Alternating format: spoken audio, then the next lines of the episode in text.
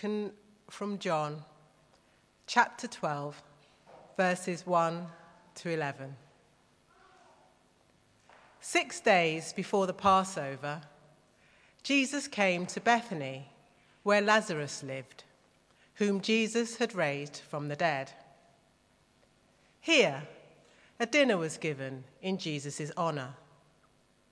Martha served, while Lazarus was among those reclining at the table with him. Then Mary took about a pint of pure nard, an expensive perfume. She poured it on Jesus' feet and wiped his feet with her hair, and the house was filled with the fragrance of the perfume. But one of his disciples, Judas Iscariot, who was later to betray him, objected. Why wasn't this perfume sold and the money given to the poor? It was worth a year's wages. He did not say this because he cared about the poor, but because he was a thief. As keeper of the mon- of the money bag, he used to help himself to what was put into it. Leave her alone, Jesus replied. It was intended that she should save the perfume for the day of my burial. You will always have the poor among you, but you will not always have me. Meanwhile, a large crowd of Jews found out that Jesus was there and came, not only because of him, but also to see Lazarus, whom he had raised from the dead.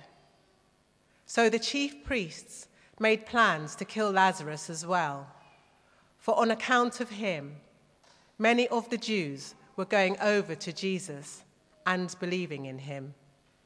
This is the word of the Lord. Thanks be to God. Thank you.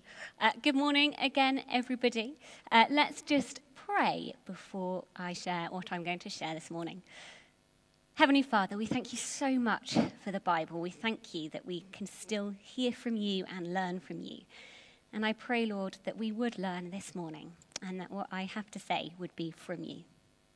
Amen. Amen. So we've got this uh, dinner party scene at a house in Bethany, uh, and it really echoes an earlier party, uh, an earlier meal with Martha and Mary. Martha is still serving, uh, and Mary is still fully focused on Jesus. But this time, instead of comparing Mary and Martha with one another, we have a different character to compare Mary to, Judas. And uh, I feel like this short passage shows us two completely different approaches to doing life with Jesus. And as I read it, I was like, oh, there's so much I could unpack here. There's so much I could say. But there was one question that kept coming to my mind. And it was this. Are you more Mary or more Judas? Now, of all the people in the Bible, I'm not sure I would ever want to be compared to Judas. But there are some challenges in this passage. Judas, after all, followed Jesus closely. He was one of the twelve. We can assume that, in appearance at least, he listened to what Jesus taught. He helped to feed the five thousand. He saw miracle after miracle. He heard parable after parable. To the outside world, he was a respectable apprentice of Jesus. And this appearance, this what other people thought of him, was important to Judas. We can assume that at this dinner he was following all the right customs and laws. He was fitting in exactly to what society expected. Mary, on the other hand, degrades herself so completely in the eyes of society that people felt moved to say something. Not only did she touch Jesus' feet, which would have been in sandals and frankly disgusting even if it is Jesus, and that is something that only servants are meant to do, but she wiped them with her hair. Respectable Jewish women traditionally would not let their hair down in public, and to do so would be quite a big taboo. that Mary doesn't care what other people think. She is not focused on what they will and won't say about her. She is only focused on Jesus, on honouring him and worshipping him.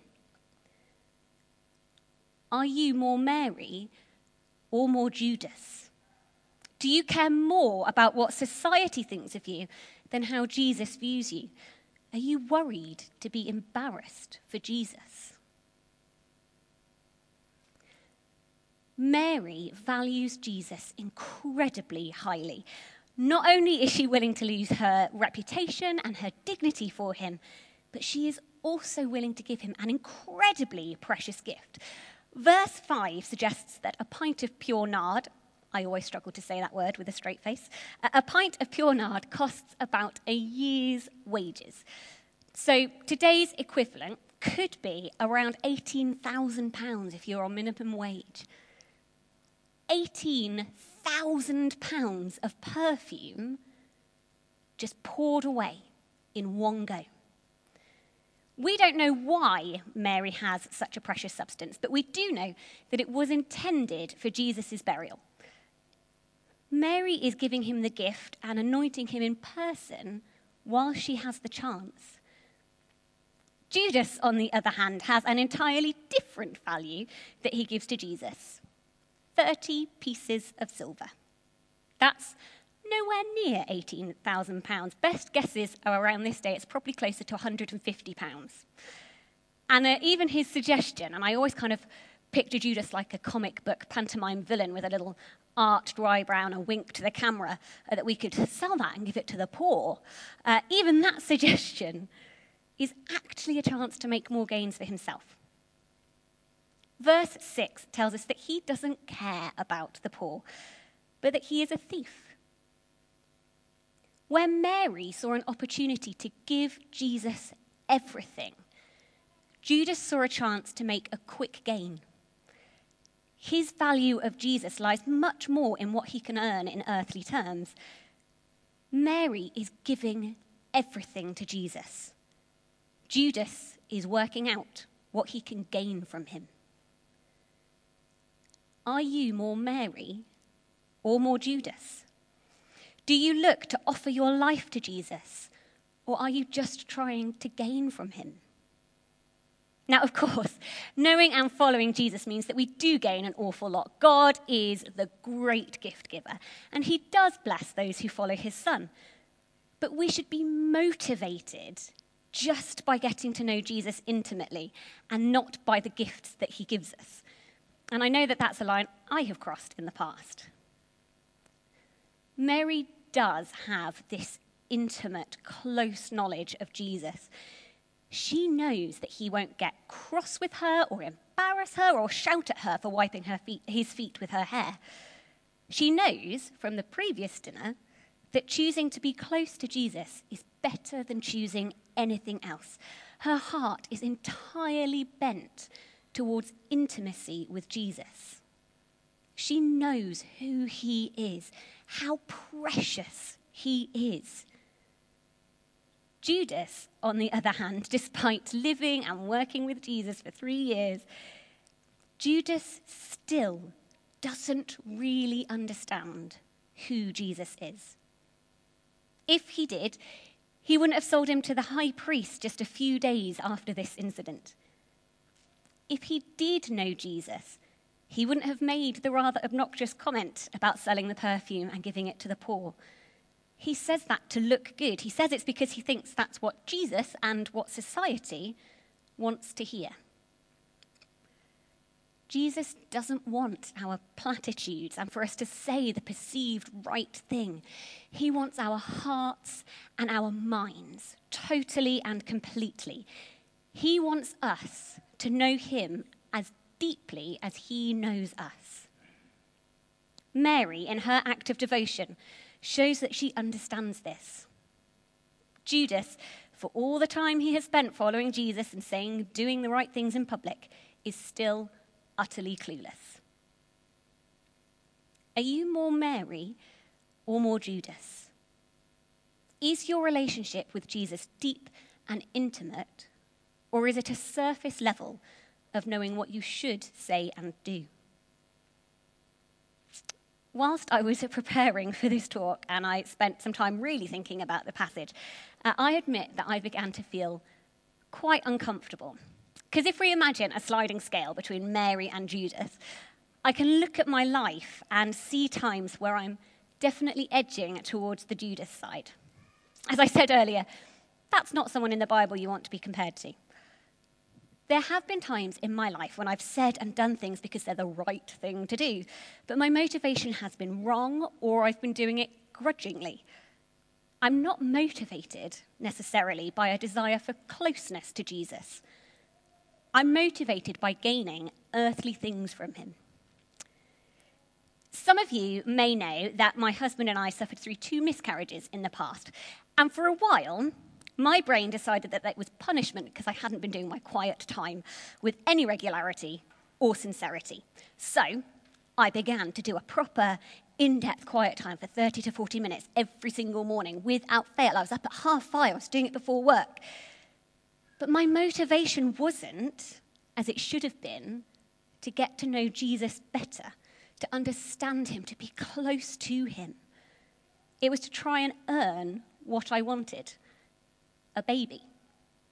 Now, you'll be pleased to know that I realised what a fool I was being after a few weeks, and I managed to keep doing the quiet time, but with lesser motivation.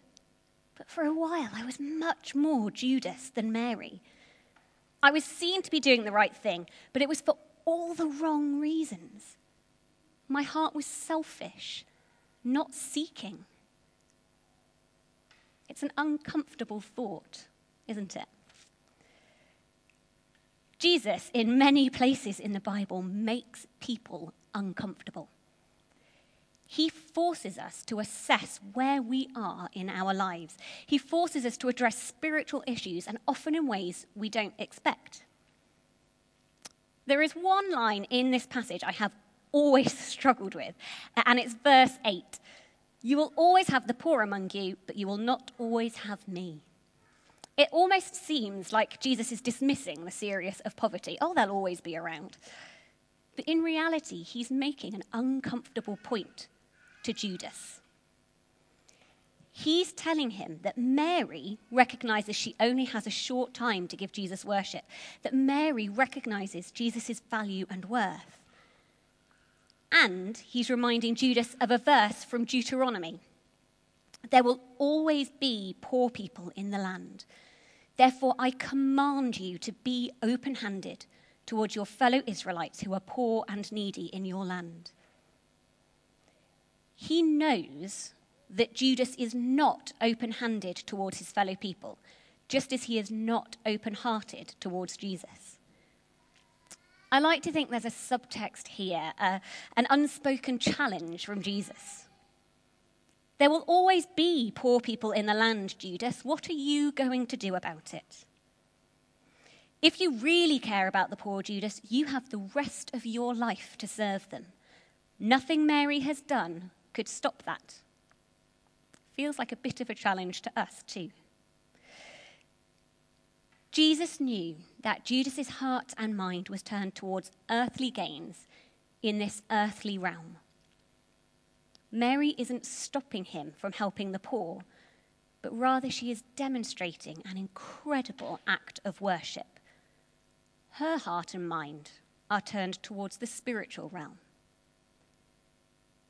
Are you more Mary or more Judas?